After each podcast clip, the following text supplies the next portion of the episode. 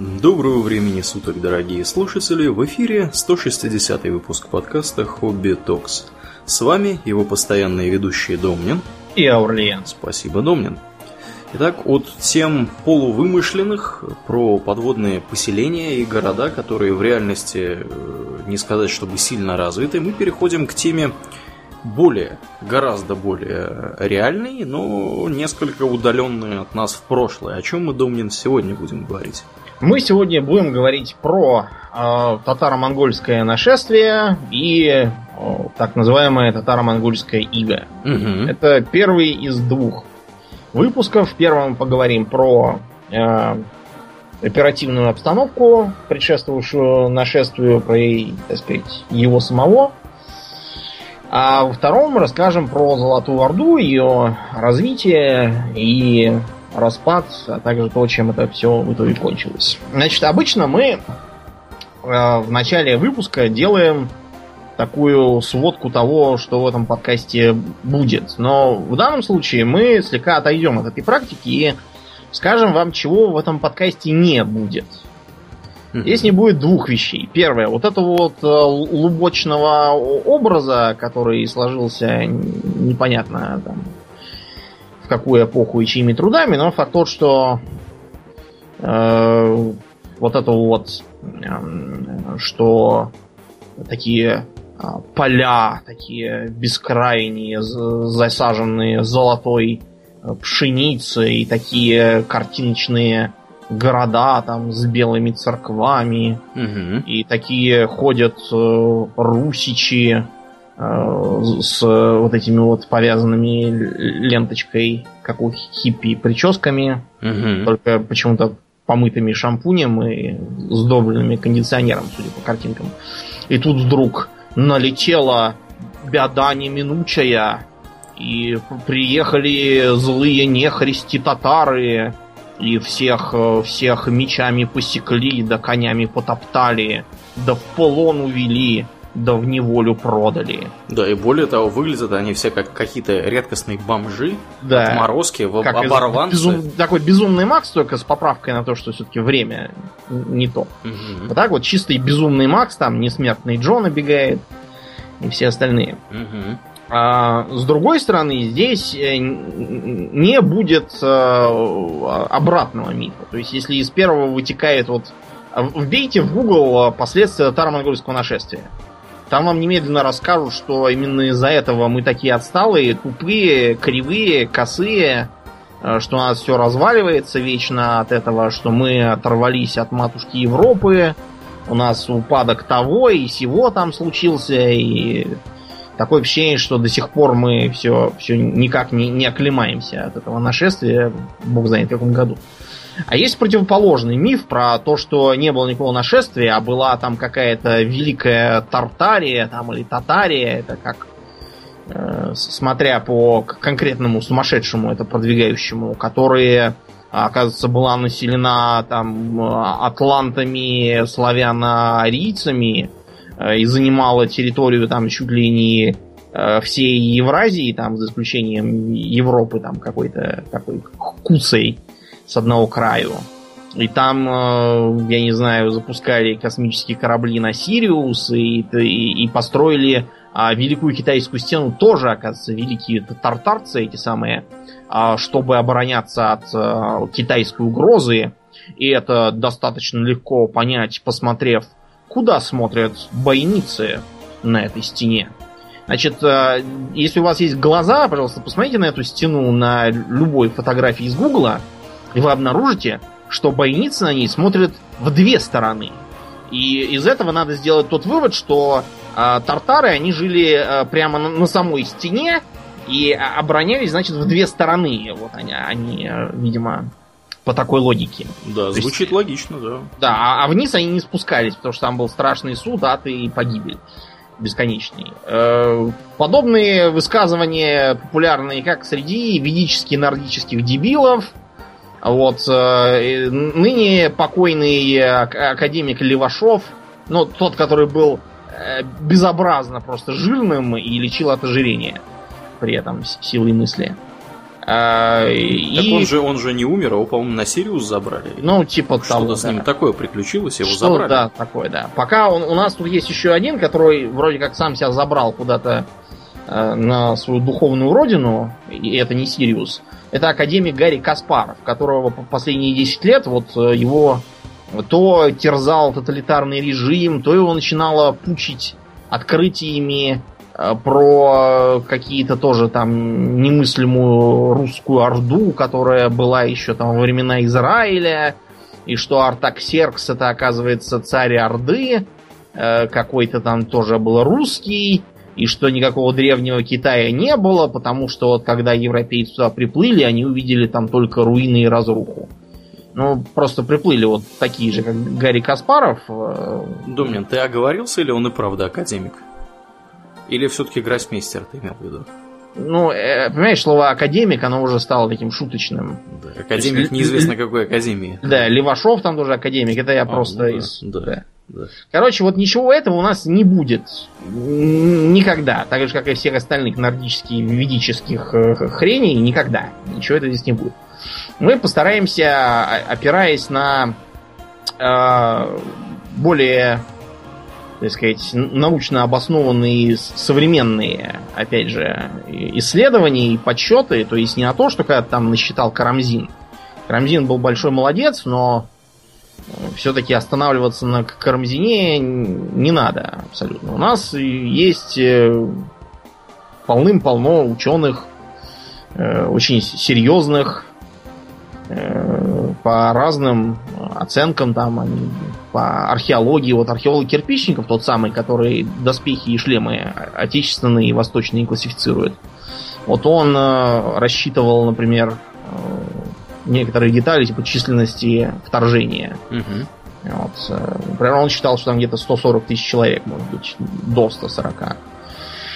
Вот, и другие в том числе. А, также вот такой есть у нас история, как э, Клим Александрович Жуков, в том числе. Я внимательно за его научно-популярными э, выступлениями, выступлениями да, mm слежу. Вот он тоже на эту тему выступал.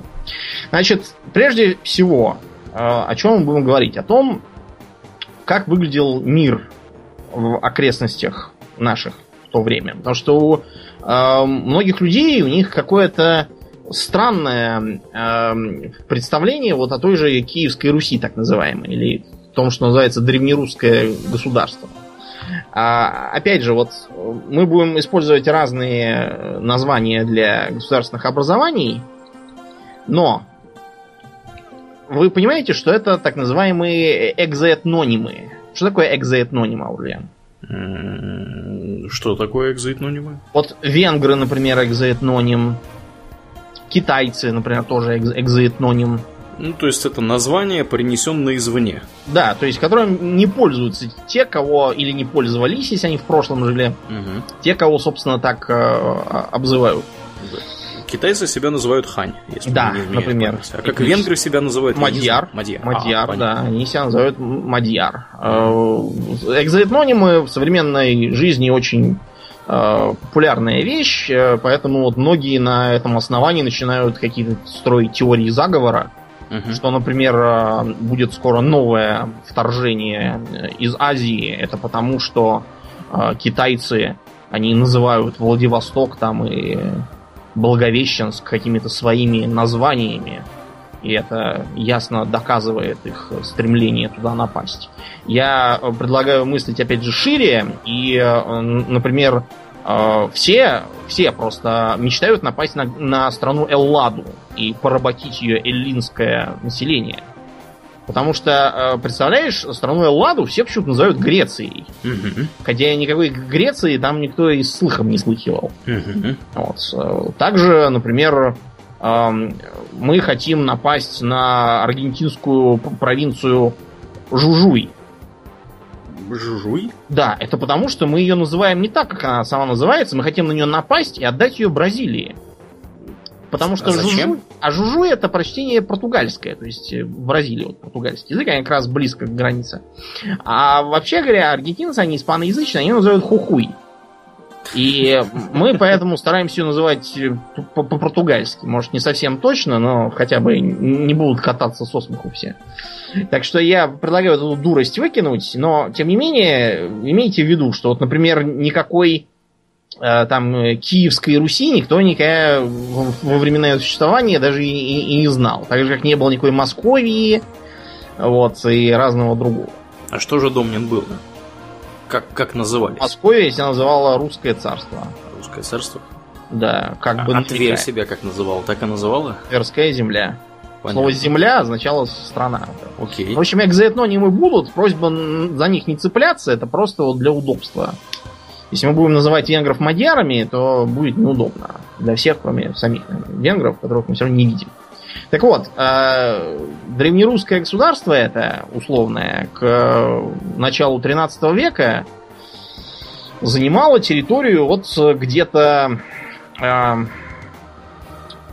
Белоруссии, э, севера Украины и вот части современной России, такой вот э, западной. То есть э, э, восточнее, там, допустим, Суздаля уже нет, там уже финно-угры, Э, там восточнее э, там верховий Дона, там уже тоже Мордва, Кипчаки южнее, в общем, mm-hmm. много. Mm-hmm. Вот. Так, таким образом, не надо воспринимать это как современную там, какую-то Россию и, и так далее. Весь юг, например, Украины, и там все эти вот при э, при Черноморские и Прикаспийские степи занимали разные племена, там, кипчаки, а к северу от Кавказа жили аланы, которые вот северные осетины сейчас. Угу. Аланы там тоже кто кочевал, кто не кочевал. То есть э, все-таки надо это понимать. Потом э, у, у многих путаница страшная с историей до монгольской Руси. Вот ты мне, Урлен, например, жаловался, что на тебе этот период в школе произвел тягостное впечатление из-за того, что там идиотские княжеские имена. Да, да. Там а... невозможно совершенно уследить, кто где правит, кто где чего. Ну, кто где правит, это потому, что всех посылали куда, куда.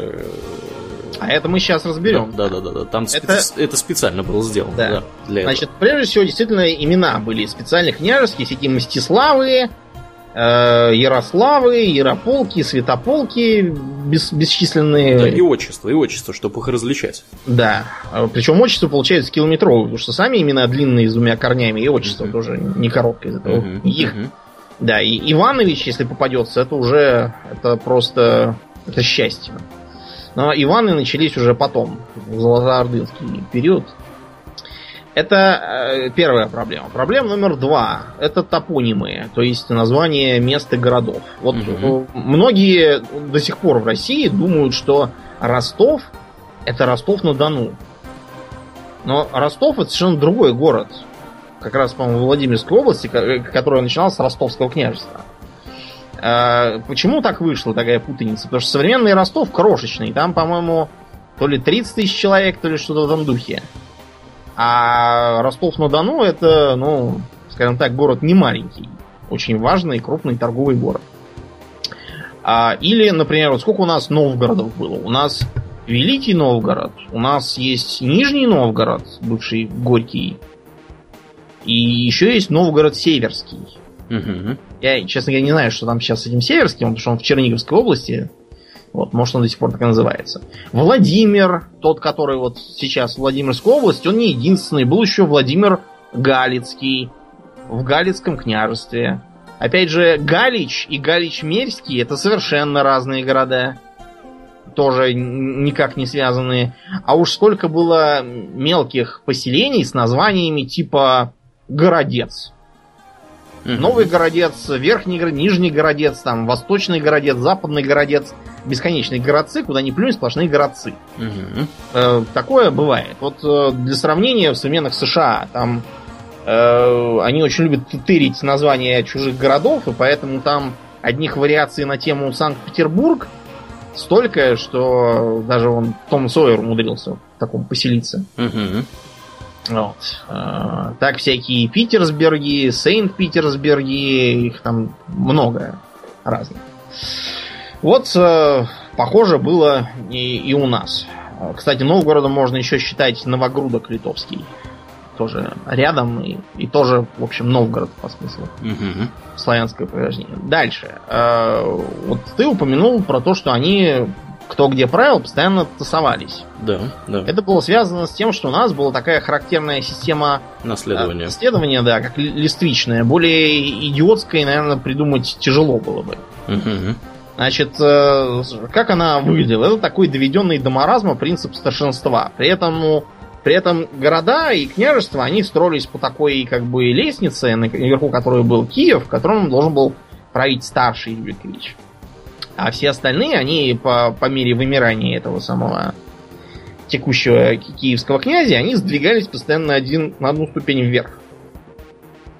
Это имело э, те неприятные последствия, что, во-первых, постоянно все куда-то ездили, ну, потому что когда ты доживешь до киевского княжения, ты уже будешь старый дедушка. Угу. Скоро к отбросишь, так что долго там нигде не просидишь. А второе, из-за того, что недолго нигде не просидишь, нет смысла заниматься развитием поселения, в котором ты находишься. Не укреплять его, не развивать торговлю. Нет смысла, да, никакого. никакого. Как, зачем ты его будешь э, укреплять, там, чтобы э, завтра ты станешь киевским князем, а у тебя вот такие вот укрепленные родичи сидят. Да, которые следующие, так сказать, да, очереди на, на твой престол. Зубы. Mm-hmm. Зачем, зачем это нужно? Вот. Так что к концу XI века было решено, что каждый додержит отчину свою, и вот эта вот беготня прекратилась. Но если вы думаете, что все такие, а, ну, слава богу, не надо никуда больше ездить, а, мы вас опять же расстроим, потому что все принялись э, заниматься такой типичной феодальной грызней. Угу. А, княжества быстро разделились на такие вот три крупных угла. А угол первый, из которого родом мы с э, Аурлиеном, хотя ты будешь, кстати, удивлен, но Тверь изначально была территорией новгородской. Ну, кстати, не особо я и удивлен, потому что тут, в принципе, недалеко. Да, до Новгорода. Да, недалеко. Значит, э, во-первых, это так называемая Северо-Восточная Русь, откуда мы. Э, изначально Ростовское княжество, Ростово-Суздальское, а потом как-то все переползло во Владимир. Значит, вот э, это самое, наверное, было населенное и э, самое плотное при этом по населению э, княжество, ну, опять же, земля, потому что там все это очень быстро начинало дробиться на так называемые удельные княжества, то есть вассальные, угу. значит, типа баронств. Вот, куда отселяли там либо каких-нибудь там братьев-сватьев, либо припершихся на службу вооруженных граждан в том числе не обязательно русских, между прочим. Придут какие-нибудь марийцы с копьями и наймутся. Э, а оно все тут же начинало тоже дробиться, и вот эти вот мелкие пограничные княжества, они постоянно переходили из рук в руки. Кто-то на кого-то набегал, э, у кого-то что-то отбирал, начинал перераспределять свою пользу территории и вассалов. Вот э, так, такая кипела жизнь. Несмотря на то, что мы сказали, что э, Северо-Восточная Русь была самой народонаселенной, не надо думать, что там вот эти вот лубочные картины с э, какими-то огромными деревнями и селами. Как выглядело типичное село в ту пору? Типичное село выглядело как дом. В лучшем да. случае три дома. Если в самом это... лучшем да. пять домов. Пять домов. И в среднем в каждом доме жило до пяти человек. Получается, что население средней деревни, ну, ну, от 15 до, ну, максимум 50. Это если очень хорошо развелось. Да, да. Так когда вы будете в следующий раз ругать, что в компьютерных РПГ постоянно придешь в деревню, она из трех домов. Ну вот, вам такой реализм. реализм да. да. Да, как раз 11-12 век. Вот так вот и выглядит. Самое примерно, оно, да. да. Да, а потом, На самом деле, да. даже, даже уже после, там, веку к 15 в том же Новгородском, Новгородской республике, там 90% деревень состояло из трех домов. Да, и не будем все-таки забывать, что люди не селились э, более кучно по той простой причине, что нечем было заниматься, когда да. так кучно ты живешь, потому что вокруг север, север, да, и вот все, что к северу от вот, вот эти вот все северные княжества, это практически повсеместно леса, болота. Тверская область это леса и болота. Угу. А, Чистая правда. И то, что там сейчас является полями, когда-то тоже являлась лесами и болотами. Вот да. у нас замечательный пример есть. Э, рядом с городом Тверь, севернее и северо-восточнее находятся торфяники. В советское время эти торфяники осушались и использовались там для того, чтобы добывать торф. Из этого, значит, делали прекрасное топливо. Торф, кстати, неплохое довольно топливо. Оно, конечно, грязное, почти как уголь. Чадит, да. Чадит жутко.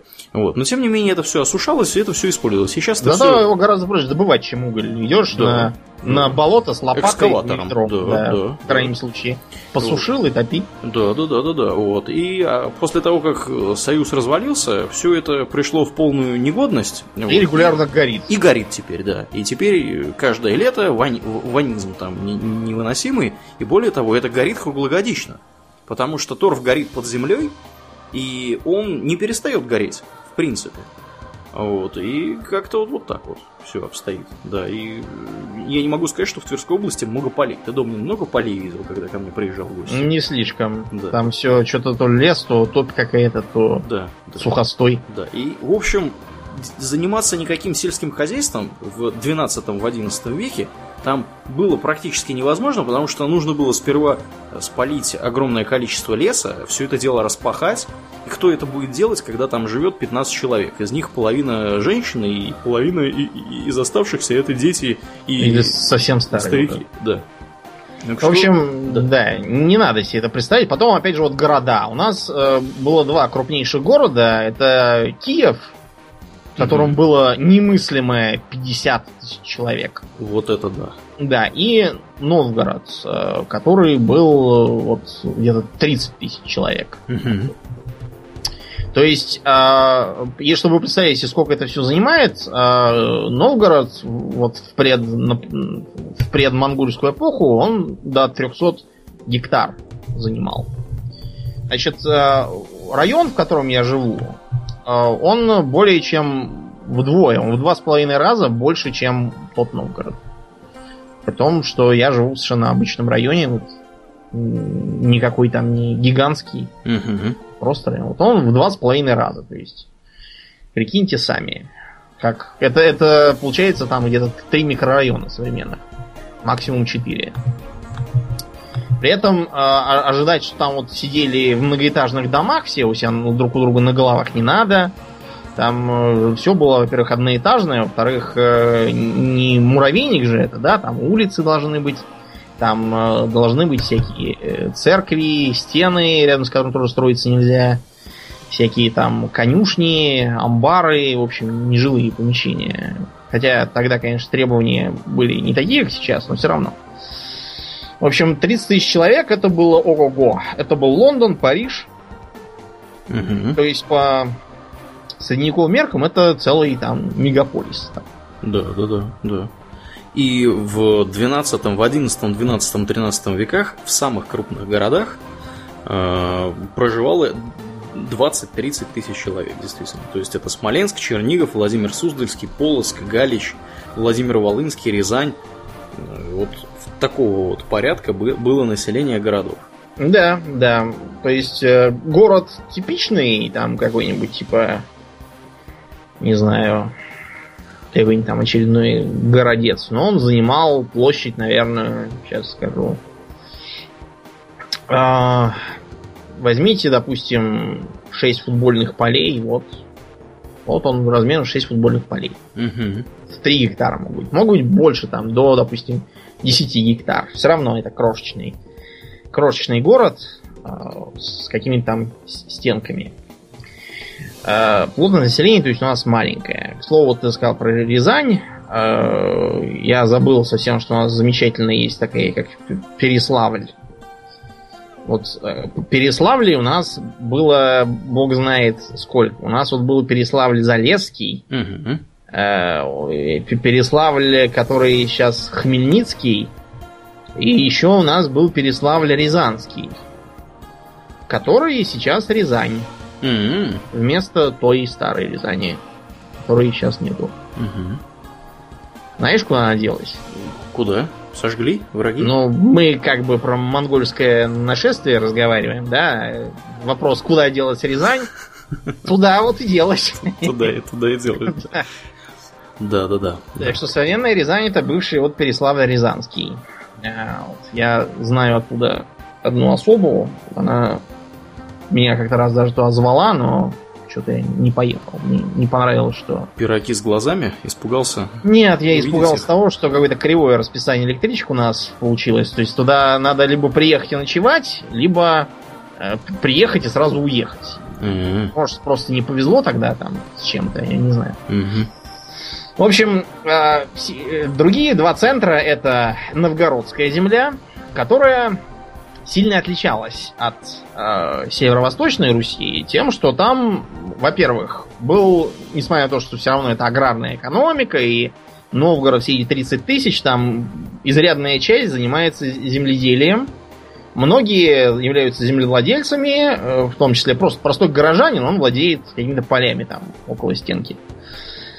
А были такие, которые как бы нанимались э, на чужую землю, работали как батраки. Там их называли какими-то странными словами, я уже забыл, какими-то старыми. При этом, если северо-восточная Русь была под управлением скорее князя, который старался бояр особо не разводить и не распускать, то в Новгороде князь играл другую роль подчиненную. Его туда звали в основном, чтобы командовать э, войском. Угу. На всякий случай. А все остальное решало так называемое городское вече и избираемые им, ну или назначаемые, как посмотреть, должностные лица. Так называемые, как их там называли, стат, статные, статийные, как, как, какое-то такое было словцо. Угу. А, степенные, вот. То есть mm-hmm. степень какую-то возводили должностную. Вот их называли степенные, по-моему. Они назначали посадника, это нечто вроде мэра, на год-два его назначали, дальше перевыборы. Это Тысяцкий, который должен был руководить, собственно, городским ополчением. А, для чего вот, смотри, тут есть Тысяцкий, да, для чего нужен князь тогда? Уже есть Тысяцкий городское ополчение. Ну, я так понимаю, что ополчение ополчением, а профессиональные войска профессиональными войсками. Правильно, да. То есть в городе жило определенное количество профессиональных воинов, угу. воев там они по Довольно небольшое количество. Небольшое, да, просто нет. потому что, ну, постоянно так кормиться трудно. Ну да. Вот. И э, они были, ну, не богатые. Напоминаю вам, что 13 век это эпоха чисто рыцарской, тяжелой конницы. Вот все эти э, Алеши Поповичи там на маленькой лошадке с луком, это уже мы от монголов нахватались.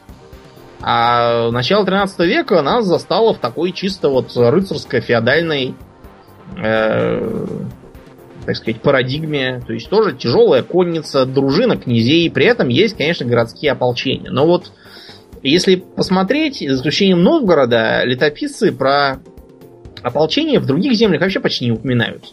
То есть, что они есть, это понятно, но э, с точки зрения тогдашнего человека от них толку было нуль. Ну вот что, вот что ты э, ополчил, не пойми кого там из, допустим, из того же Киева, вручил ему топор, там в лучшем случае лук, и что? На него наедет э, соседний князь с дружиной и просто его сомнет. Ну да. То есть то же самое, что было везде у рыцарей. Если посмотреть на доспехи э, дружин, то видно, что они э, исполняли роль таранной кавалерии. У них такие характерные седла, совершенно э, рыцарские, здоровые, дорогие кони. Вот, и тому подобное. Дружины при этом были маленькие. Зато были все богато снаряженные. Почему? Mm-hmm. Чуть-чуть попозже попробуем разобраться. Так вот, поэтому для новгородцев, которые могли выставить, ну, где-то 500 человек, это посадский, так сказать, полк, плюс еще немножко меньше, наверное, это так называемый владычный полк, который выставлял архиепископ на своей бабке церковной. Вот был еще князь со своей конной дружиной. Небольшой, но зато тяжелый, шпоры, копья, тяжелые кони. А, вот. Вече неправильно воспринимать как какой-то там демократический референдум. Вече это был такой, как это сказать, э, собирались на площади, и там определенные боярские торговые группировки э, лоббировали разные решения, начинали раздавать там деньги, обещать всякие плюшки э, людям на площади, люди на площади начинали орать. Кто кого переорет, тот, значит, того и Ты там. молодец. Причем да. я так понимаю, что орать могли только мужчины, правда ведь? Да, ну а что-то бабка это будет. Пошла борщ варить или что там, да. щи, щи тогда варили. Да. А, при этом, если... И то, и то не все, наверное, мужчины орали, я так подозреваю. Ну, как, Дело, понимаешь, в чем? Потому что ор, он иногда не был последним средством, а... а еще мордобитие было? Да, вечевые партии просто начинают друг друга месить и кидать в волк. Вот, вот кто кого там пере перемесит и разгонит кулаками и дубьем там всякими э, палками и плетками, те, значит, и молодцы. Вот такой, такая вот демократия. Да. А, и была юго-западная Русь, так называемое Галицко-Волынское княжество. Там, опять же, это все периодически дробилось, разваливалось, то одни от других отвалились, другие. Угу. Галич, кстати, до сих пор там стоит, и в нем 6 тысяч человек.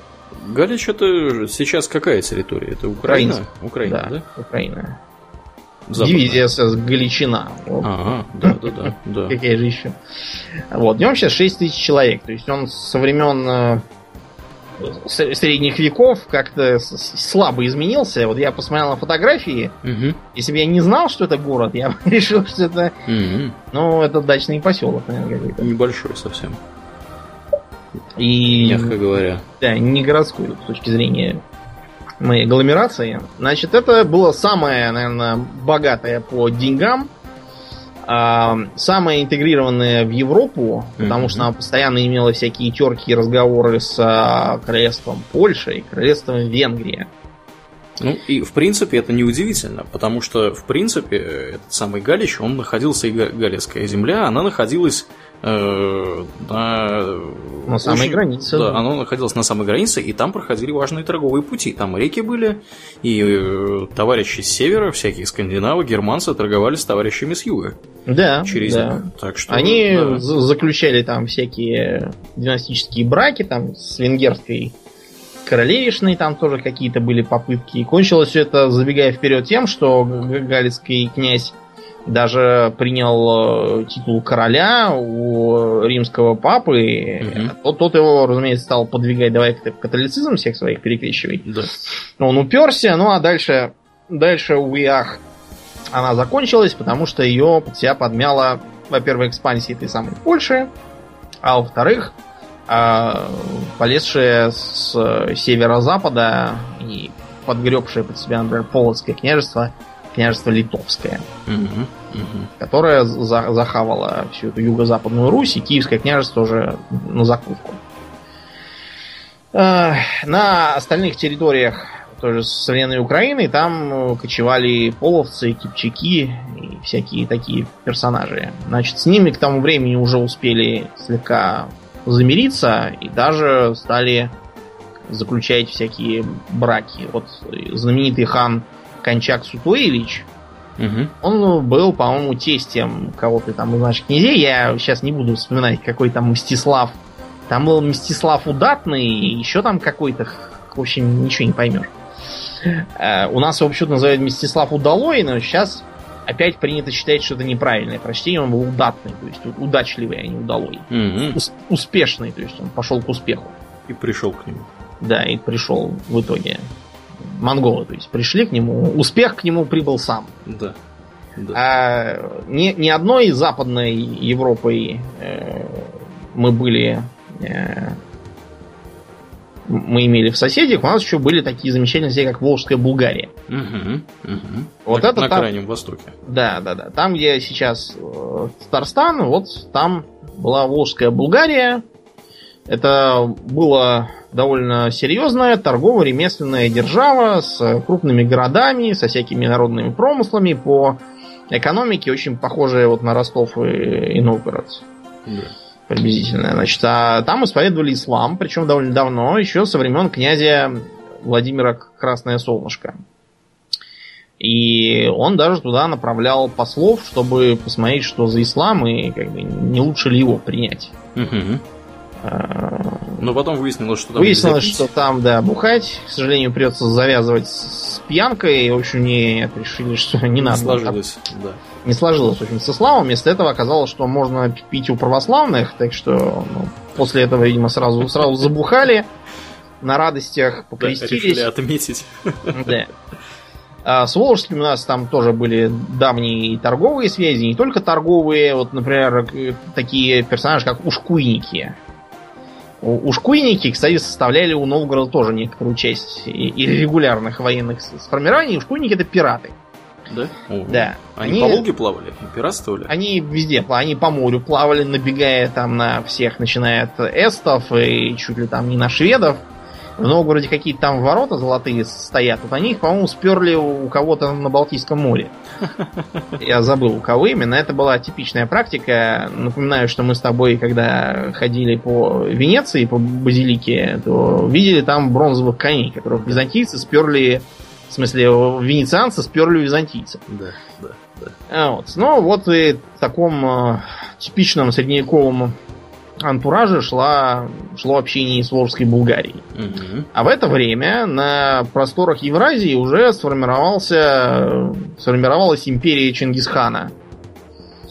Э, великий Улус. Э, кратко напомним, что Чингисхан был э, сыном знатного, но рано помершего Найона из одного из монгольских племен – в детстве ему из-за этого пришлось от э, более взрослых конкурентов э, побегать, посидеть в колодках, походить в рваном халате и дырявых бутулах. Угу. Это все ему так не понравилось, что он решил пойти к успеху. Вот, завел всяких друзей серьезных себе, стал гасить вместе с друзьями недругов, потом и друзей тоже пришлось, правда, слегка... Погоди-ка, погоди-ка, Домнин, а это не про него ли был замечательный фильм, где там что-то жена ходила за него куда-то там? Mm, да, был такой фэнтезийный фильм. Вот это, например, как «Утомленные солнцем», только про монголов. Э, я кратко напомню, меркиты это не конные мазохисты, э, никакому Джамуге, который, кстати, не был узбеком с больной спиной, как это показано в фильме, он не ходил, а ходил он к другу своего отца, могущественному хану Тагарилу, и ему шубу дарил. Ни в каком плену он не сидел, ни в какое рабство не продавался, ни в какой клетке на базаре его не выставляли. Его жена не была плечевой шлюхой у дальнобойщика. Э, и, короче, и, и вообще, вот по фильму такое ощущение, что Чингисхан а его главным талантом было сидеть на мудрых щах и молиться богу Тенгри. Э, он там раза три это упоминает, как будто так непонятно просто, значит, почему он сидит. Вот, и э, этот самый бог Тенгри все за него делает. Причем все это делается из-за того, что деньги все ушли на изображение э, каких-то конных мазохистов, да, все деньги на них ушли, поэтому в конце, э, как бы, где особо должны быть мощные битвы, там просто черные экраны, типа, ну а тут, типа, были всякие битвы, он всех победил. Конец фильма. Э, был такой, прекрасно, да. Прекрасно, И, и идиотский абсолютно фильм. Я не знаю, кто и, и зачем такое будет снимать. Есть фильм «Тайна Чингисхана». Вот он уже ближе к реальности. Там, конечно, есть свои проблемы с тем, что э, все сокровенное сказание пытались запихать в один фильм – даже вон э, «Властелина колец» на три фильма трехчасовых пришлось распихивать. А «Хоббита» распихали да, на три фильма. «Хоббита». Я думаю, что сказку про в траве сидел кузнечик, и то можно при участии Питера Джексона раздуть на три фильма, и там будут э, погони э, лягушки, будет столкновение Эм, э, не знаю, армии кузнечиков и козявок и так далее. Э, экшен понос там во все поля пойдет. Да, да. бюджет ему дать, он сразу все замутит. Ну вот, а тут пришлось все в один фильм, из-за этого получился немножко пулеметный стиль, и те, кто не в теме и не понимают, что, чего, почему, э, те, кто как бы не монголы, не интересующиеся, те не поймут многое. Вообще, по-хорошему, про Чингисхана надо забабахать сериал. Именно, причем нам забабахать сериал, подключить э, всяких моих соплеменников в качестве личного состава, вот будет замечательно. Гораздо лучше получится, чем у китайцев и японцев. Вот. Э, таким образом, Чингисхан объединил племена и построил все на очень прогрессивной, э, прогрессивной основе. Монголы к тому времени добрались до... Они от кочевого племенного строя стали переходить кочевому феодализму. Э, разница в том, что в феодализме кочевом собственность не на землю, а на скот. Потому что земля как таковая им не нужна. Да, какой временной промежуток примерно это? Это конец, конец 12 века, и вот уже в начале 13-го Чингисхан начал ураганить. Ага, окей. Для понимания просто публики. Да, он начал ураганить, потому что, э, объединив племена, он тут же решил забороть пережитки родоплеменного строя. Для этого он всех э, поделил на десятки, десятки объединил в сотни, сотни в тысячи, а тысячи в тумены. Над, э, на каждом уровне свой начальник, который прямо подчиняется Чингисхану и ниже, так сказать, ему уже подчиняются тоже по, по головам в иерархии. Такой. А попытки чего-то там мутить э, несанкционированная смерть, дезертировать смерть, грабить смерть, на купца напали смерть, ну, в общем... Отступили смерть. За да, все смерть. За все, да, смерть. Причем не только тебе, но еще и всему десятку. Там, если десяток наложил, значит сотню надо замочить и так далее.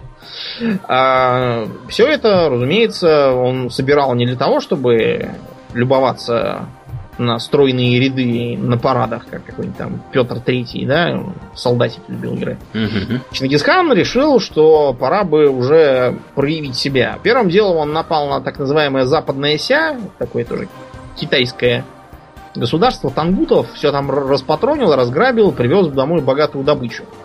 Вообще-то он туда отправлял в первый поход таких, скорее, проблемных людей, которым не сиделось на месте. Он хотел, во-первых, занять делом, во-вторых, может быть, их там убьют и станет без них потише. Но они привезли такую богатую добычу, что Чингисхан и стали такие, так, а, оказывается, так можно? А мы, дураки, не знали.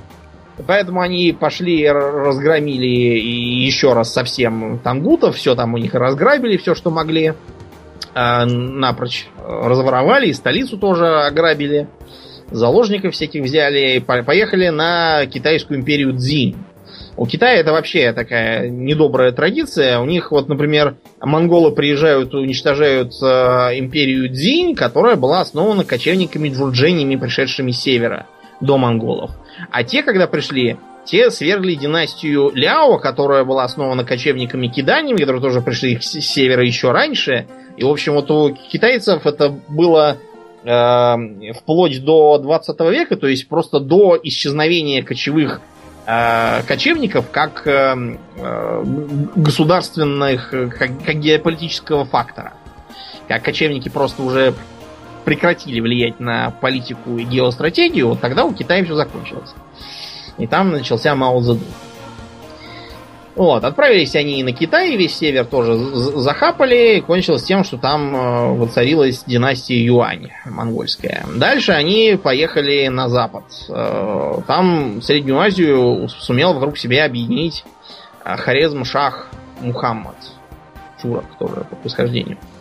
У него было, ну, теоретически он мог где-то 1100-200 выставить максимум воинов, если была огромная торговая процветающая держава, но монголы ее все уничтожили, опираясь на разрозненность. Потому что там жили сразу и э, тюрки, и кипчаки, и оседлые, и какие-то там гурцы, и бог знает кто еще. Короче, все, все порознь. Кроме того, у Харидуншаха были проблемы с э, багдадским халифом, который его боялся и всячески ему ставил э, палки в колеса, раздувал там всякие интриги при дворе против него. В общем, Хорезм Шах Э, бежал, бежал в процессе помер, Чингисхан все это захватил и отдал своему сыну Чагатаю.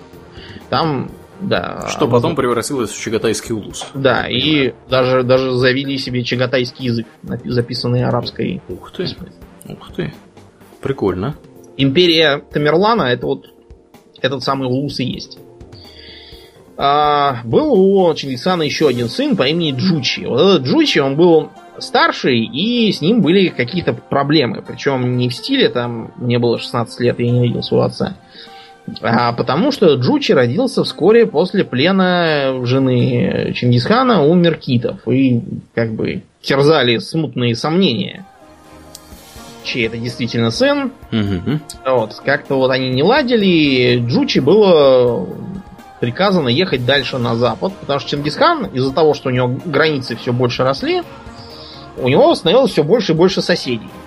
А много соседей это всегда растет шанс на всякие терки, недовольство и войну.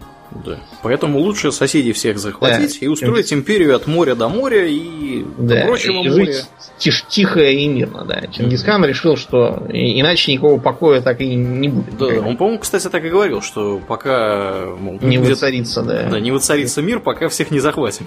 Как-то вот так, да, он и думал.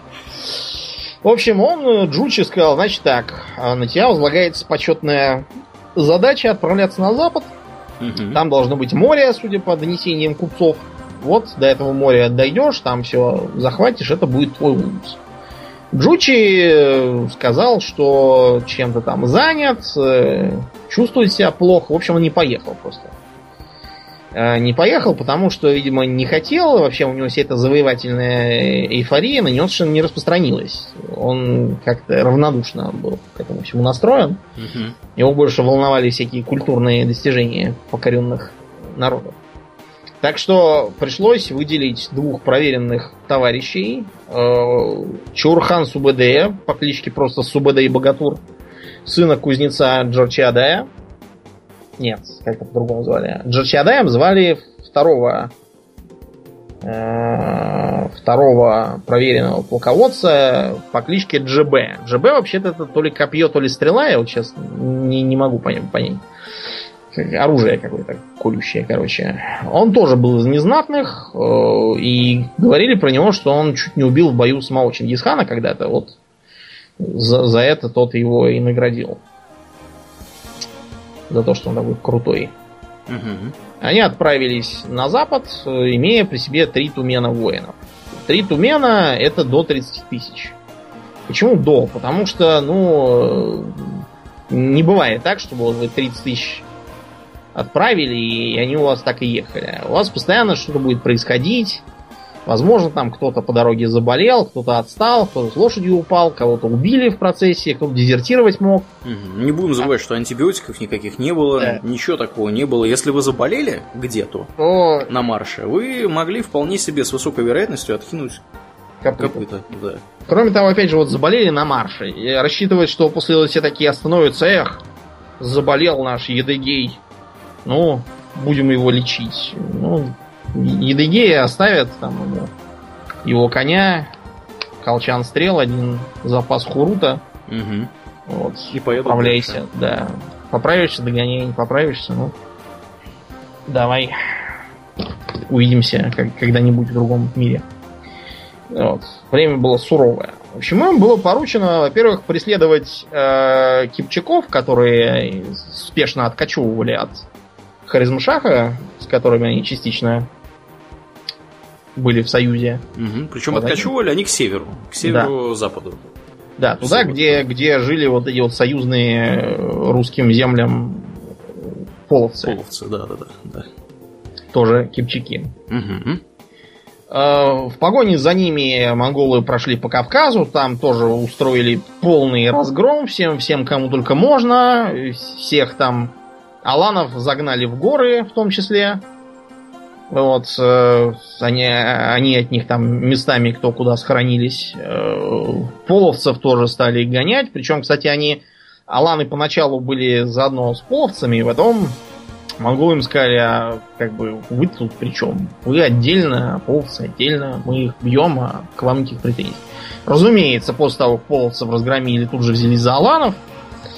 Вот, с остатки половцев бежали к Катяну Цутоевичу, а тот быстро свистнул своих свойственников из русских князей. К русским князьям приехало посольство монголов и сказало им, а мы бьем своих холопов и конюхов, кипчаков. Они и вам тоже много зла сделали. Вот мы их, собственно, за это в том числе и бьем. А что же им ответили русские? Им ответили, это Спарта! Да, и всех их порешили. Да да, да, да, да. Так же, как царь, царь Леонид, например. Всех их порешили и э, стали готовиться к битве на реке Калки. Нет, ну надо понимать, что русские всех их порешили не из-за своей злобности, вредности и да. всего такого, а потому что к ним приезжают какие-то непонятные мужики. Посудите сами. Приехали какие-то мужики, говорят, что вот давайте вот вы нам отдадите, значит, или там не будете пр- противодействовать вот своих как про... бы союзников. Да, про- провокаторы какие-то. Это При этом э, уже да. было прекрасно известно, что Аланы точно так же получили предложение и очень сильно об этом пожалели. Угу, угу. Так ну, что их было решено за такие, за такие дела замочить. В колодец, да, пихнуть ногой. Да. А монголы, когда про это услышали, такие, ага, вот, прекрасно, не зря посылали, стало быть. Потому что теперь есть железобетонный повод ехать и русские земли все мочить, раскатывать в половики. Без затей. Да, а есть казус Белли, так сказать. Потому что это, это очень важно, понимаете? Потому что это все-таки по духу по своему, несмотря на то, что Чингисхан их пинками согнал в чуть ли не современное, по сути, государство централизованное, mm-hmm. они все-таки кочевые вот эти вот племена, у них э, как раз идеология такая, что для чего мы куда-то едем, кого-то бьем, это вредно влияет на боевой дух, а вот тут, тут такие негодяи, оказывается, живут, которые режут послов. Да. А, Что ехать их, такое? Да, ехать их бить это священный долг, получается. Угу. В общем, и, произошла и да, битва на Калке. Чем эта битва кончилась, если вкратце? Ничем хорошим она не кончилась, если мне не изменяет память. Да она ничем хорошим не кончилась, потому что, ну, причины какие? А, перво-наперво э, эти русские княжества выставили свои дружины, понятно, да? Угу. Дружины у них быть крупными не могли никак. Вот э, из, из всех их выставить могло получиться, ну, где-то тысяч пять-шесть, не больше воинов. Почему такие цифры? Вот 50-тысячный Киев мог выставить э, целых, э, целых сколько? Тысячу человек, наверное, воинов, не больше. Ну да.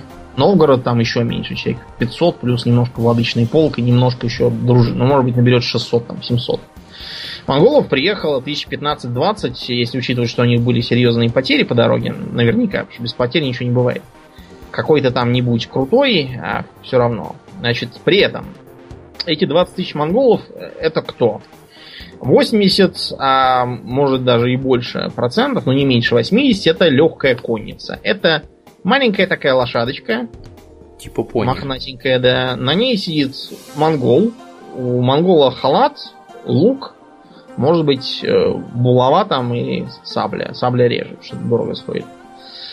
Вот он на этой лошадке ездит. Она, конечно, не, не э, для скачек там, ни для каких, не для того, чтобы на ней кого-то затоптать. А она зато почти не устает. Она может бегать туда-сюда без устали практически. Кроме того, она ест, пьет сравнительно меньше. И вообще выносливо по жизни. Угу. Вот он с луком, с луком они ездят зад вперед, пускают стрелы, осыпают э, стрелами, э, так сказать, противника, поскольку защиты у лошадей тогда еще не было. Вот, осыпание стрелами вражеской конницы, оно тут же наносит серьезные потери в лошадях. А без лошадей вот эти вот э, тяжелые дяди в кольчугах, шеломах с копьями и каплевидными щитами, они, ну, они себя чувствуют совсем неуютно. Угу. Воевать уже могут не очень хорошо. Да, ну и кроме того, потаскайте на себе все это дело. Да, пешочком. Пешочком, да. И попреследуйте Бегая этих... Да, конными лучниками. Да, товарищи. Естественно, ничего толкового из этого не выйдет. Так вот, когда э, наносится достаточно серьезный ущерб, в дело вступают остальные 10, 15, 10 15, 20 процентов. Это тяжелая конница монгольская. Она уже, разумеется, совершенно не на таких лошадях, а на больших, которые были позаимствованы у среднеазиатов, там такие тоже уже были, которые в кольчугах, тоже в шлемах, э, с кольчужными наличниками, щиты. Лук, правда, все равно есть, потому что что это за монгол, у которого нет лука. Мечи, э, топоры, все такое. То есть вот э, со шпорами все это ехало как таран и, и все раскатывало. Угу. Вот то же самое вышло и на Калке, потому что Э, у наших тут же начались бесконечные проблемы, какие-то там разговоры про то, кому кто кому подчиняться должен. Да, я не пойду помогать Василию Петровичу, да. потому что мне он не нравится. Вот, а я не буду делать, как говорит Петр Иванович, потому что кто он такой, я его и старше, и круче. Да, Анатолий Сергеевич мне вообще в чай плюнул. Да, в общем, перу. В общем а, да. часть вышла в поле, часть осталась в укрепленном лагере на холме и с интересом разглядывала, что там внизу происходит, как там наших убивают. Вот. А после чего их монголы окружили и сказали, выходите, крови вашей проливать не будем. Ну, они и вышли. А дальше что? Дурачки. Да. Перебили всех дальше. Да, перебили всех, правда, как бы не соврали. В том смысле, что э, сделали помост из бревен, э, положили его на них, сверху усили сами и стали бухать. Вот, они, разумеется, там все позадавились напрочь. Прекрасная история. Да. Ну, да. Но они же на этом не остановились. Они же проехали по, по всем городам, которые... Нет, рано, рано, рано, рано города. Значит, у... За послов-то когда они поехали? Послы не убегут куда. Угу. Э, Средневековая Русь не лошадь, в тайгу не ускачет. Поэтому они поехали, они поняли, что там все-таки сопротивление серьезное по ту сторону. Э, Днепра-то, и надо, надо посмотреть, что тут еще есть. Поехали на север, заехали в Волжскую Булгарию. Там сопротивление оказалось еще более серьезным, и там их отбили.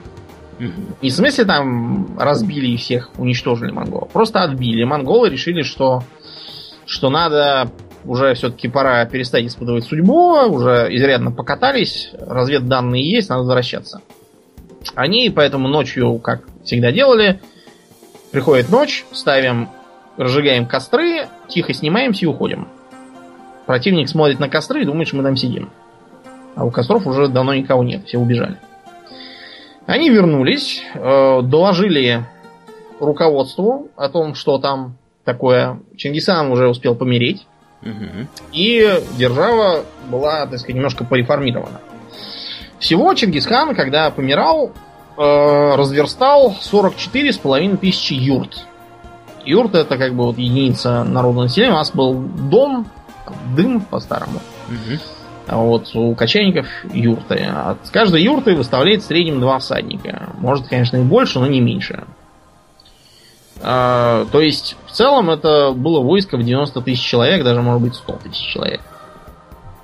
Это если со всей империи собрать, там, с Китая, Средней Азии, самой Монголии, mm-hmm. вот Улус-Джучи, собственно.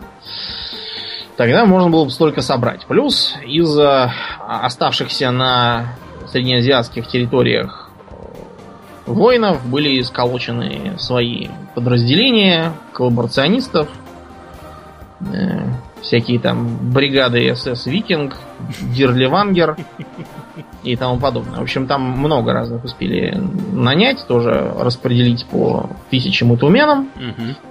Тех же самых половцев тоже местами. И было решено, значит, раз там к западу все-таки города есть, купцы ходят, значит, надо ехать дальше. Поедем до последнего моря. И вот Джучи просто уже успел помереть. Одни нам говорят, что его отравили по приказу отца, другие то, третий все. В общем, у него было два сына, Бату и Орду, если не изменяет память. Но вот этот Бату, собственно, и поехал. Столицей был Каракарум, построенный. Вот, оттуда шли указания для этого самого Бату ехать. И вот столкнулись два разных мира – Почему два разных мира? Потому что с точки зрения феодальной Европы, в том числе Древней Руси, война это была вот такая вот э, постоянная мелкая заварушка между соседями, которые друг у друга хотели отжать мельницу. Или там небольшой городище там вот тоже на ну да, тысяч, то есть, тысячу человек. То есть это разборка, там несколько десятков человек приезжает, да. бьет морду а, другим товарищам и, да, и уезжает. Максимум там поджигает какую-нибудь деревню в три двора, уезжает. А в битвах потери были низкие, потому что ну, там и броня, и то, и все. Угу. Чаще всего там сбили с коня, стукнули по шлему чем-нибудь, ты свалился, потом проснулся, тебя выкупили там или еще чего-нибудь и так далее. Ну да. То есть при этом русские в этом плане были как Европа. Как, как, как рыцари. Вот, как рыцари. Э, не надо думать, что это для всех так было. Это для дружинников и князей так было да, хорошо. Да, да, естественно. А вот когда начинается вой про то, как там в полон злые монголы всех увели, э, в полон прекрасно уводили и до этого, причем уводили Э, сами же русские князья, нападая там на какое-нибудь киевское княжество, чтобы его ослабить, там уводили ремесленников в полон, да. часть оставляли у, у себя под, э, так сказать, дулом, э, под, под занесенным мечом, а часть могли продать. Плюс ко всему, в этих заварушках постоянно принимали участие вот эти вот половецкие союзники. А у половецких союзников были как раз выходы на Эм, купцов всяких там с Востока, и, и, европейцы тоже приезжали на э, просторы Азовского моря, тоже там можно было у них что-нибудь, что-нибудь им продать. Угу. Вот они тоже водили в полон и продавали. То же самое, так сказать, ничем не отличается абсолютно, только без, без монголов. Ну вот, а у, у монголов идеология войны была совершенно не та.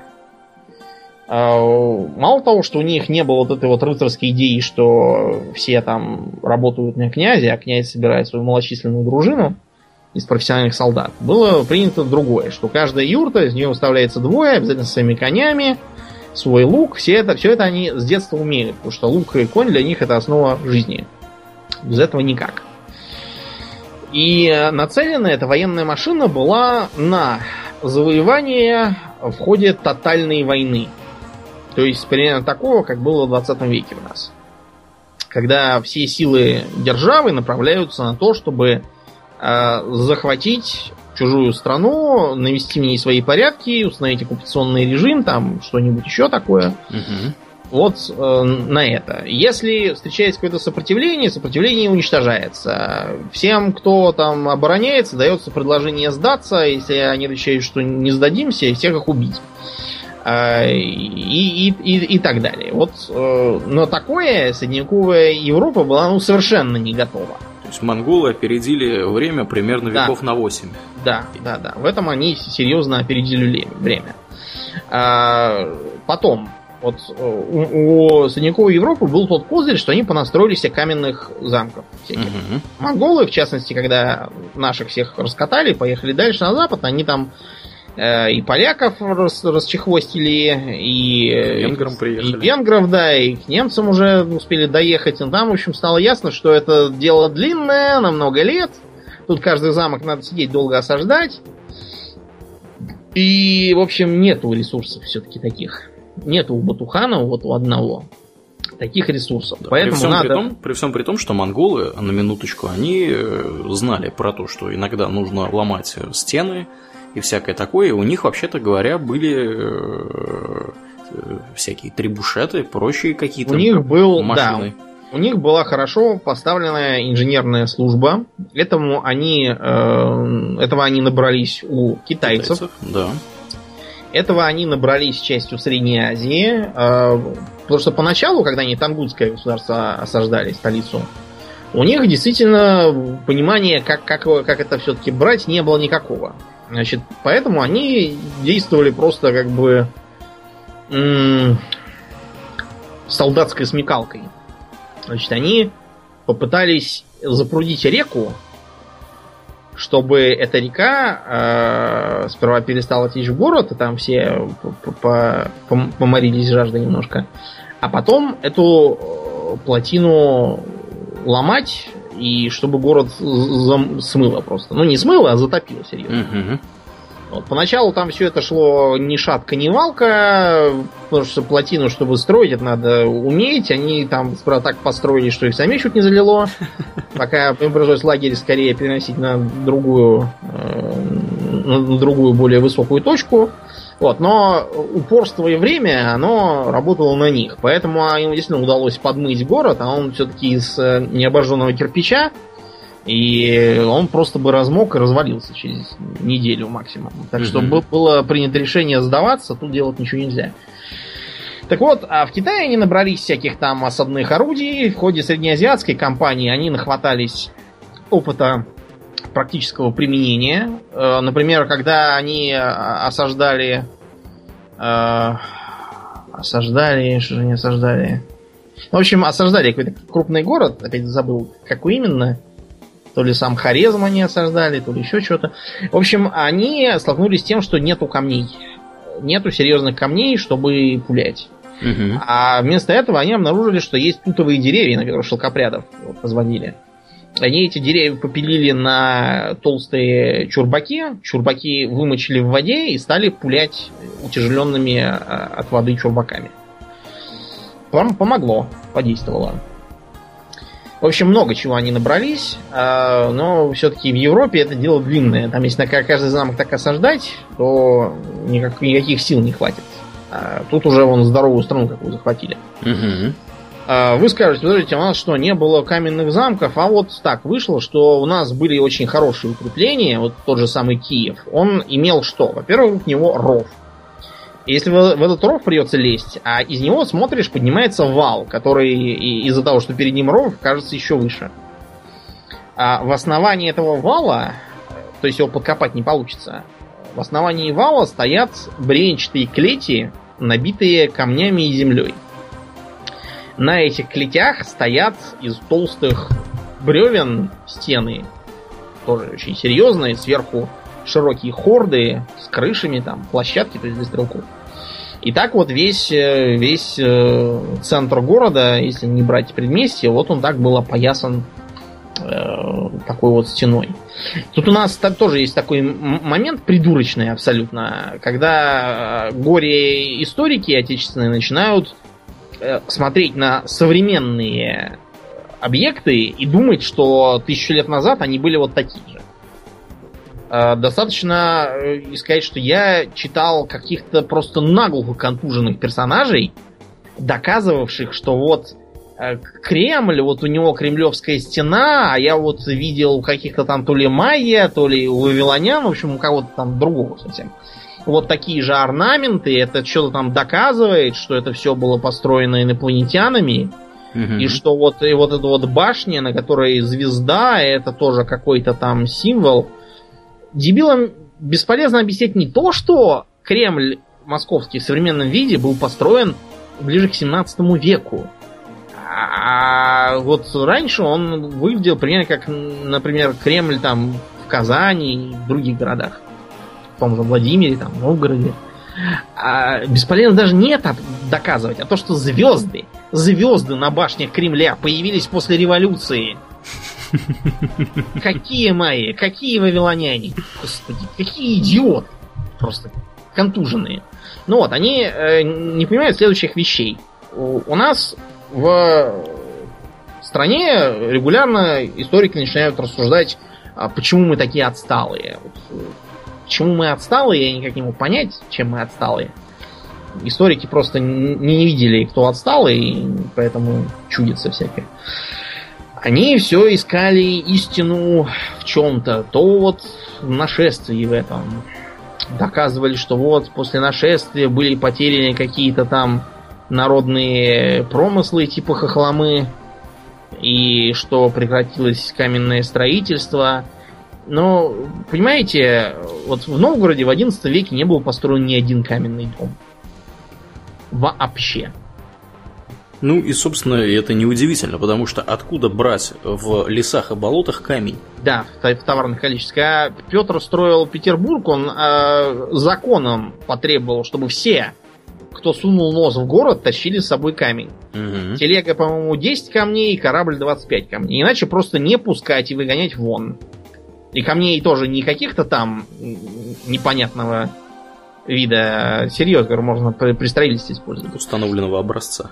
Да. А вот а, а, или другой момент. Вот, допустим, да, хорошо, монголы все разрушили, действительно, после разрушенного получаешь штраф, так сказать, к развитию. Но вот Новгород они не разрушили, э, Галицко-Волынскую Русь они не разрушили. А почему? Вот почему так вышло, что там тоже все пошло в упадок? Э, историю да, Гумилев... мы, мы намекаем на то, что там ничего особо и не было до этого. Да, ну не то, что не было, то есть там было разное, но э, сказать, что это все, все вот монголы все разрушили и из-за них ничего там не строили. Тот же Гумилев, например, утверждал, что еще с 12 века начался упадок из-за вот этого вот э, феодального развала.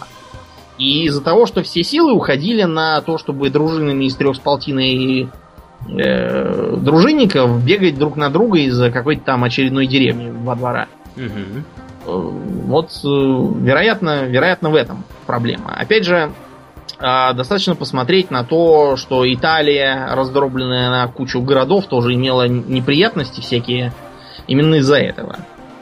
И объединилась вообще очень поздно. Германия тоже поздно объединилась. Еще один момент, которого не понимают, это то, что э, все разговоры там про землю русскую, и там вы постойте тако за землю нашу, за церковь Христову, это все уже во времена Орды. Когда наши там нахватались идеи о централизованном государстве, угу. и, и поняли силу пропаганды. Да, дурь вот это вот вся повыбилась. Потому что до этого все говорили, а мы новгородцы, а мы галичане, а мы кияне а мы там Владимирские, а мы Ростовские. А то, что какие-то там все они русские. Русские это же эти викинги, которые приехали и сели всем на голову. Рюрикович, вот это русские. А мы тут при чем? Мы ни при чем. Опять же, викинги приехали куда? На территорию, где по лесам ходили племена э, финно-угров, э, балтов и славян. Всякие Дриговичи, Вятичи и прочие марийцы. А когда начинают все это сравнивать там с Францией южной, то э, вы не забывайте, что Южная Франция это Римская империя, причем очень давно Римская империя. И э, удивляться, что вот там какие-то достижения были давно, а у нас не было, но вы еще в Африке начните всем предъявлять претензии, что у них все не так было. Это, это, кстати, хорошо, что ты Францию упомянул. Франция это отличнейший пример того, что это Римская империя, уже хотя бы потому, что они все говорят на романском языке. Да, который а, от, от латыни, по сути, недалеко ушел. При всем при том, что население Франции, подавляющее большинство населения Франции, составляли германоязычные племена. Да. Франки, они вообще говоря, изначально германоязычные. И э, в каком-нибудь там восьмом, девятом, десятом веке, когда они там тусили, выгнали кельтов. Кельтов, кельтов да, да. да. Кельтов как только выгнали, вы могли чуваков из Франции взять и чуваков из какой-нибудь там Норвегии, они друг с друг с другом могли разговаривать на одном языке, примерно на одном, они друг друга mm-hmm. понимали. Вот. Но потом уже под влиянием культурным Римской империи и вс- всего того, что там значит, осталось, и вот этих вот товарищей, которые кельты недобитые там были, да, это, это больше, больше Римская империя, чем, чем германцы. Да. В общем, вот в таком состоянии пребывало, пребывали русские земли, и они каждая могли выставить, ну, максимум 5, где-то 6 тысяч человек. Это ну, так называемый мобилизационный резерв. Это не значит, что ты сказал, ага, там, э, поднять ополчение, уже 5 тысяч человек из-под земли откуда-то выкопалось, угу. и, и все пошли. Это э, из этих 5 тысяч человек в поле удастся вывести тысячи три. Потому что остальные, случае. да, не успеют, оказалось, что коней нет, или там они померли, эти самые кони, или еще что-то там им не хватает, э, или не, не как бы не, не, не смогли вот все эти Евпатии и Калавраты, которые там нападали на растянутые коммуникации тылы монголов, наносили им чувствительный для такой маленькой численности атакующих урон. Вот они все как раз такие опоздавшие подтянуться к главному представлению и попавший уже только на раздачу слонов. Да. Таким образом, а, получалось, что там, ну, не знаю, могли выставить, может быть, тысяч тридцать, и это вообще, то есть они не в единый кулак соединены, а такими кучками по дороге попадаются. Эм, и из-за этого, в том числе, современные историки утверждают, что все рассказы про какие-то там 300 тысяч монголов это бред. Это собачий бред, потому что 300 тысяч монголов это получается э, почти миллион коней, угу. потому что э, монгол средний, он едет с двумя заводными конями минимум. Такое требование в законе. За нарушение закона будет считаться дезертиром, после чего тебя убьют. Все. Нужны так называемые два заводных коня. Э, кони, как ни странно, это не мотоцикл. Вот. Кони, они желают жрать. Причем жрать они должны не вот это вот э, вымышленные какие-то, мы про кочевника говорили, уже упоминали, но вот э, мнение о том, что якобы кочевникам очень хорошо быть, потому что у тебя лошадь там попаслась на травке и поехал. Не надо там ни обоз вести, ничего. Лошадь, да, может так питаться, и даже зимой, если это степная лошадь, она может копытом копать э, траву под снегом, если там не в тундру вас занесло, и там ягель, то она может какой-нибудь поесть. Но она будет в таком режиме питаться весь день. И никуда ты на ней не поедешь. Чтобы она могла, поев немножко э, по времени, в смысле, немножко куда-то ехать и воевать, надо иметь фураж. А фураж это либо хорошее сено, то есть не какая-то там солома, которую сгребли и сунули, а хорошее сено из хорошей травы, желательно из степной там или луговой. Э, чахлые газоны у вас во дворе не подойдут, сразу говорю. Либо это овес, овса нет. Потому что овес надо культивировать, надо быть земледельцем. Для этого монголы ничего подобного не делали никогда. У них все это было сено. Лошадь должна съедать килограммов 7 сена в день, иначе она воевать не сможет. Ну или сможет, но недолго. Плюс лошади, как это ни странно, должны пить. Причем пить они должны там ведра по два, по три.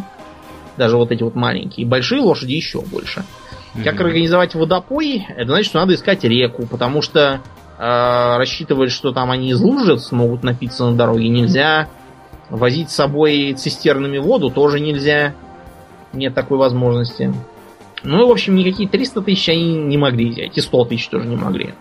Еще одно соображение. Значит, все эти тысячи бешеные, они, как бы вам сказать, они не нужны. Они просто избыточные. То есть э, э, это примерно как э, вот когда американцы искореняли индейцев, они никакие там кавалерийские дивизии и конные армии они направляли. Там принимал участие на весь фронт один полк, и то это полк такой урезанный, там какие-то три кавалерийские роты. Из-за чего, кстати, многие индейцы вообще думали, что белых мало, и их реально всех убить можно. Да, и бежали на них с топорами. Да, и с луками. В общем, э, просто потому что любая война стоит денег и людей. Вот если ты, если вы думаете, что можно там как в каком-нибудь Total War отправить э, армию на 20 стеков против какой-нибудь деревни, ее там ав- автобоем взять, после чего армию привести обратно, я вас расстрою.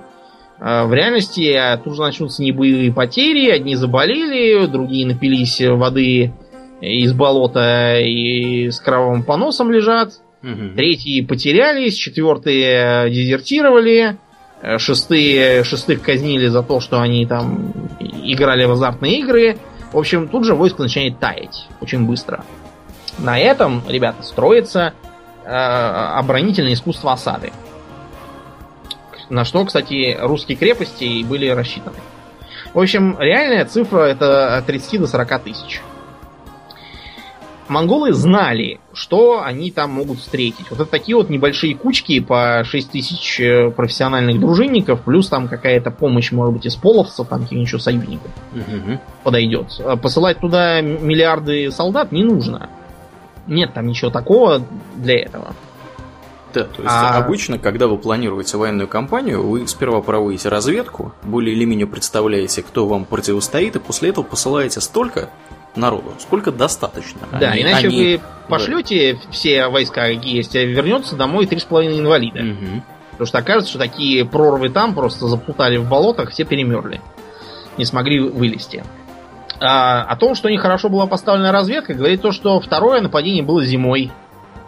Потому что э, монголы покатались по нашим дорогам в первую экспедицию ДЖБ и СУБД, угу. поняли, что так, э, так воевать нельзя просто. Это тебе не степь. Что у нас тут везде какое-то болото, все раскисает, вечно какой-то то дождь, то снег, все под ногами превращается в кашу, а э, дорога, она не... Это же не асфальт, ты по ней провел, допустим, одну тысячу конников – и она развалилась вся. Да, то, что она до этого из себя что-то еще представляла проходимое, то дальше по ней просто нельзя. Не то, что пешком идти, на конях там даже вообще не подходить. Потому что конь немедленно начнут подворачивать и ломать ноги, э, поскальзываться, падать э, в кювет и сворачивать себе шею. И, в общем, вот так получится. И, или просто не пойдут. С лошадьми вообще все э, так интересно, что если какой-нибудь там, какие-нибудь, если у вас там буденновцы такие едут с красным знаменем, вы их можете не кормить, не поить, одевать в отрепья, и они все это будут терпеть, потому что они хотят учинить мировую революцию. Допустим, да? Угу. Так вот, с конями ничего этого не выйдет, потому что коням не на, на революцию наплевать, на Чингисхана наплевать, на Святую Русь наплевать, и они ничего этого знать не желают, и тут же будут дохнуть у вас. Да. Никакие уловки с ними не срабатывают. С конями придется действовать, э, действовать как бы да, ты их либо кормишь, либо они дохнут. Либо они, да, дохнут. Или, по крайней мере, не в состоянии воевать вообще. Угу. В общем, 30-40 тысяч человек приехало зимой. Э, двигалось по смерзшимся дорогам, ну и также пользуясь реками. Единственное, вот когда э, показывают перемещение по рекам в кино, там, по-моему, это все снимают на каком-то катке. Потому что э, реально э, реку замерзшую, вот посмотрите хотя бы, э, я не знаю, на Москву реку, если посмотреть, то видно, что по ней вот так вот чесать, как по шоссе, не получится. Она замерзает так сравнительно неровно. И это при том, что Москва-река в городе, по крайней мере, а в гранитных берегах у нее ровное течение, там никаких ни порогов, ни бурунов не возникает, ничего, и замерзать там неровно, в общем, не с чего. Угу. Тем не менее, видно вот, что неровно то тут, то там. Вот. Есть, э, особенно ночью, если по ним ехать, тоже будут периодически падать, поскальзываться, ломаться лошади. Так что это все тоже нужно аккуратно. С собой монголы прихватили, зная, что там будут города, прихватили с собой китайские осадные орудия. Осадные орудия очень э, хорошие по тем временам, гравитационные, то есть трибушеты. Да, это вообще хай-тек. Да. Для, для 13 да. века. Значит, это все надо было вести с собой. Все эти э, странные картины, когда какие-то там э, катапульты делают из э, спиленных в ближайшей роще жердей. Да, да, да, да, да. Да, это, это годится для игры там в битву за Минас Тирит. Вот тогда, да, правда, лесник придет, по башке настучит. Но... Да, кроме того, осадные орудия, они же вообще не только из дерева построены. Да. Там же еще и металл нужен, кое-какой, специальной формы. Да, должны быть узлы крепежные, потому что рассчитывать, что вы сможете требуше там сбить гвоздями угу. или замотать тряпками, оно будет стоять не надо, оно лопнет и вас поубивает всех.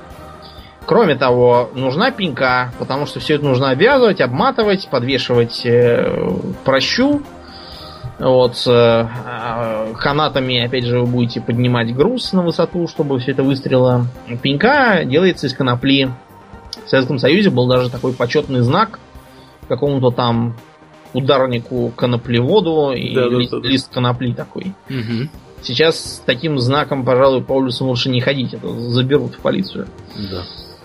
Так вот, пенька тоже на дороге не лежит, и в ларьках там вдоль э, караванных путей не продается, и в лесу тоже на ветвях не висит. Все это надо вести с собой, причем с запасом, потому что он перетирается, рвется, гниет и, и так далее. На дороге ожидать, что вам кто-то что-то одолжит, не надо. Это не э, война галантная времен Людовиков всяких в Европе. Ну, знаете, когда сходятся э, два полка один в красных мундирах, другой в синих. Англичане и французы такие офицеры такие выходят на середину, так кланяются, говорят, там, хорошо ли вы изволили почевать, сэр?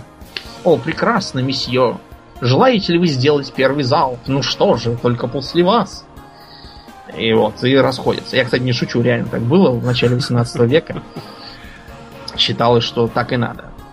Короче, а, а, надо было рассчитывать только на себя. Вот и рассчитали, как выяснилось, хорошо.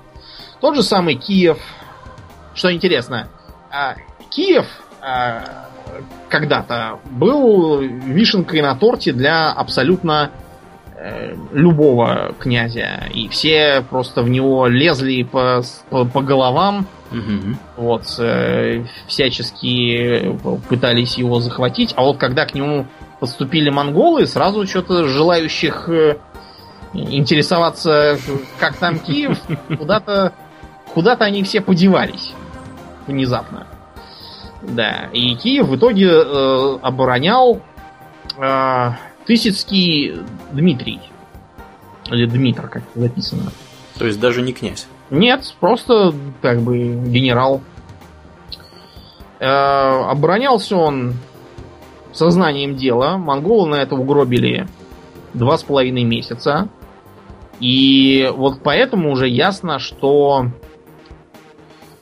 как бы их не остановить нашими силами. Почему? Потому что два с половиной месяца это был финал, э, был бы финал для любой привычной Киеву осады. Э, то есть э, два с половиной месяца сидеть зимой его осаждать не смог бы никто, вот кроме пришедших монголов.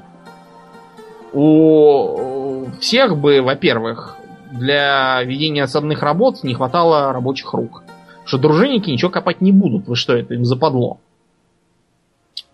Пришлось бы сгонять каких там людей. Опять же, сгонять пришлось бы плохо, мало и медленно. А вот у монголов для этого был специальный хашар. Хашар просто берем кучу пленных, ведем их толпой, когда от них нам надо, чтобы они, допустим, мост через реку сделали, и вот их пинками гоним вперед делать мост. А, если нам надо ров засыпать, а у нас стреляют со стен, посылаем вперед хашар. Если он начинает тупить, стреляем в него из луков сами. Вот, они засыпают мост. В них со, со стен стрелять, наверное, не будут. Если будут, то как бы очень жаль. Бывает такое. Придется новых набирать. А в, современном, в современных странах Средней Азии хашаром местами называют э, такой типа субботника. Когда нужно помочь всем миром соседу какому-нибудь там в селе. Так, так вот запомнилось. Угу. А монголы вот смогли два с половиной месяца вести правильную осаду и такие его а, осадить. Они проводили ротацию стрелков, обстреливали э, защитников на стенах, постоянно круглые сутки работали камнеметы, потому что все, везде был строгий порядок, все посменно работают. Э, феодальная армия ничего этого сделать бы не смогла. Феодальная армия для начала бы работала из-под палки, все это делая Э, в соответствии со своими понятиями о собственном достоинстве. Угу. А во-вторых, через два месяца, даже если бы она там уже наполовину не померла от дизентерии от какой-нибудь или еще там от чего, она бы сказала, так, э, мы в год должны служить вам 60 дней, а сегодня 61. А, в общем, вы тут держитесь, здоровья вам и хорошего настроения. И поехали по домам. Да уж. На этом вся осада бы закончилась. А у монголов нет, у них был более высокий уровень организации армии. Вот Киев и... Э, ну, не то чтобы Киев совсем погиб, но то, что там поубили очень много кого, это абсолютно точно известно, там достаточно по пороскопам. Посмотрите, сколько там найдено с пробитой башкой э, скелетов в, этот год. Угу. А, при этом, что интересно, народу все равно осталось столько, что вскоре записано приехал э, этот самый караван. Э, ну как в двор Фортресс, да, приехал караван, потому что видно, что люди сидят совершенно в полном изумлении на руинах, у них нет ни хрена, ни, ни инструментов, ничего. Вот им привезли все это на продажу в обмен на какие-то там припрятанные в штанах бусы. То есть сперва разграбили, а потом поторговали. Ну, караван-то пришел, я не знаю, откуда, может, таких мусульман, допустим. А-а. Э, там не помню, чей караван был. Что интересно, с Тысяцким Дмитром знаешь, что стало? Что стало? Ну, Тысяцкий Дмитр был вызван на ковер к Батухану, ему сказали э, очень, очень впечатляющая оборона. Э, давайте вы с нами прокатитесь немножко, потому что мы сейчас идем на запад, там говорят какие-то венгры, и у них вроде как тоже есть крепости, причем вроде бы даже даже серьезнее, чем вот это ваше. Так что мы... Не повредил мы, бы нам военный советник. Да, я думаю, мы сработаемся. Так что Дмитрий действительно ездил с ними на запад, там помог им распатронить пограничные венгерские крепости, судя по всему, после чего вернулся обратно и был ими назначен Киеве. Да. Вот к чему ведет профессионализм. Да, дорогие профессионализм... друзья, профессионализм с 13 века в деле. Да, профессионализм уважают все. Так что выполняйте свои обязанности хорошо. А, другие города там им кому как повезло. Вот та же самая Рязань, я упоминал старая, ее снесли просто всю. То есть совсем. Угу. И теперь вот э, Новая Рязань это не тот город, а немножко другой. Э, был эпизод с этим Евпатием Калавратом. Причем, да, он действительно произвел серьезное впечатление на монгольское командование. И действительно там жалели, что, что не дался живым этот Калаврат, а то бы его тоже, как Дмитрия, назначили на какую-нибудь хорошую должность. Вот, а он не сдался, он бился насмерть. Причем в русских летописях даже до того дошли, что и не могли его взять татары, и окружили его пороками, ну то есть вот камнеметами. И только э, бия по нему из пороков сумели его одолеть. Но, ребят, давайте не будем в маразм все-таки впадать из требушетов и вообще из какого-либо с одного орудия средних веков и, и даже из артиллерии а, если изучить картечь, конечно, уже более поздних времен, ни, ни по кому, ни по Евпатию Калаврату, ни по э, ни по Николаю Валуеву невозможно попасть, только вот если, я не знаю, родиться под счастливой звездой. Э, Все-таки они не предназначены для истребления какого-то лично одного Калаврата, да? Его он просто пал в бою. Потому что там он был он один и еще там несколько человек. Ну, что хотите. Кстати, вот те, кто попал, суки, в плен, тех отпустили с его телом. За то, чтобы они его хорошо похоронили. Опять же, профессионализм. Да, профессионализм это вещь хорошая. Но вот Новгород, например, спас, спас, э, спасся не профессионализмом никаким. А как спасся Новгород? Далеко и мало жратвы. Так что они да, дошли... болото. Да, и болот. Они дошли до э, его э, окрестных э, поселений. Угу. Вот, э, посмотрели, что что-то там жратвы нету. Да. Питаться нечем, э, холодно, опять же зима кончается, начинается грязь, неправда, ну это к черту этот Новгород. Потом, потом заедем. Всегда, Поехали. всегда, пожалуйста, Новгород. Подпись Тверская область. Да, но вот, к сожалению, тем, тем, которые были вот на границе, то же самое Тверь, да, им, да. им не повезло. Тверь да, и их... Торжок. Их поломали все, какие да, были, но да. общем, было решено, что дальше идти просто нет смысла, лучше идти куда потеплее, раз уж солнышко выходит. Был же город еще такой Козельск. Да, Козельск, э, Габалык, насколько я помню, его обозвали монголы, то есть злой город, и он, он просто очень-очень был удачно поставлен, он маленький, и при этом занимал стратегически важную позицию, к нему было трудно всем сразу подойти.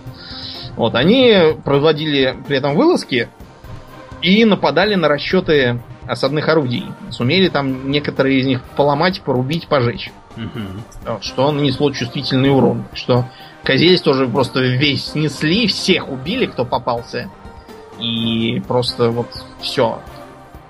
Крышка Козельску, увы, ах. Семь недель держался. Как да. Киев, практически. Да, да, при том, что был гораздо меньше. В общем, в общем, э, изрядно прогулялись, э, после чего там в Европе по... повоевав, вернулись обратно частью, потому что вот уже стало ясно, что это, это надолго, а как бы войска все-таки не бесконечные, надо меру знать. И потом, понимаешь, вот э, э, в городах, которые были разорены позже, обнаружено много убитых, у которых были украшения на себе надеты. О чем это нам говорит? Зажрались. Сволочи. О том, что уже просто уже некуда пихать награбленное, уже столько всего понанесли, что наклоняться и а, возиться с трупом, снимая с него какие-то там бусы, уже как-то не солидно. Уже, да, что-то не, не солидно. Э, когда они, например, Китай разграбляли, там записано, что они шелковые ткани просто так скручивали в жгуты и вязали ими тюки. При том, что... Ну, вы поняли, просто... У них просто уже в инвентаре никакого места не было. Они Все уже... были забиты. Да. А, больше лут как бы класть было некуда. Так что было решено, что раз все так здорово пошло, надо ехать обратно. С европейцами там, конечно, переведались. Чехи даже потом выдумали какую-то летопись в 19 веке, написали себе э, придуманную победу над монголами, из-за которой якобы монголы повернули обратно. Mm-hmm. Я вот э, хочу, так сказать, Пользуясь знаю, случаем. Передать Даже... привет чехам? Нет, я просто думал, вот они лет через сто, может быть, напишут, э, я не знаю, поддельные даже какие-нибудь документы, что они во время так называемой Пражской весны победили советскую армию. И, да, и, и Советский и, Союз развалился. И Советский Союз этого развалился, да. Да, да, да. да. Что-нибудь такое. Выдумают, потому что это же Чехия, и если, если им вы в, в Operation Flashpoint поиграете и поймете, что у них какие-то странные до сих пор э, представления о реальности. Да, реальности, да. Достаточно то, то, а, а, тот аддон вспомнить. Помнишь, что назывался армия Чешской Республики. Так, все, все, никакой больше армии Чешской Республики. Меня тогда каждый раз начинает хохот разбирать.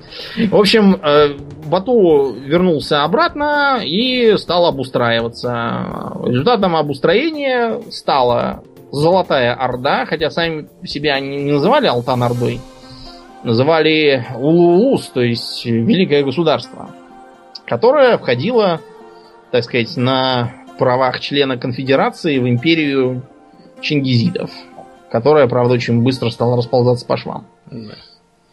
Э, вот.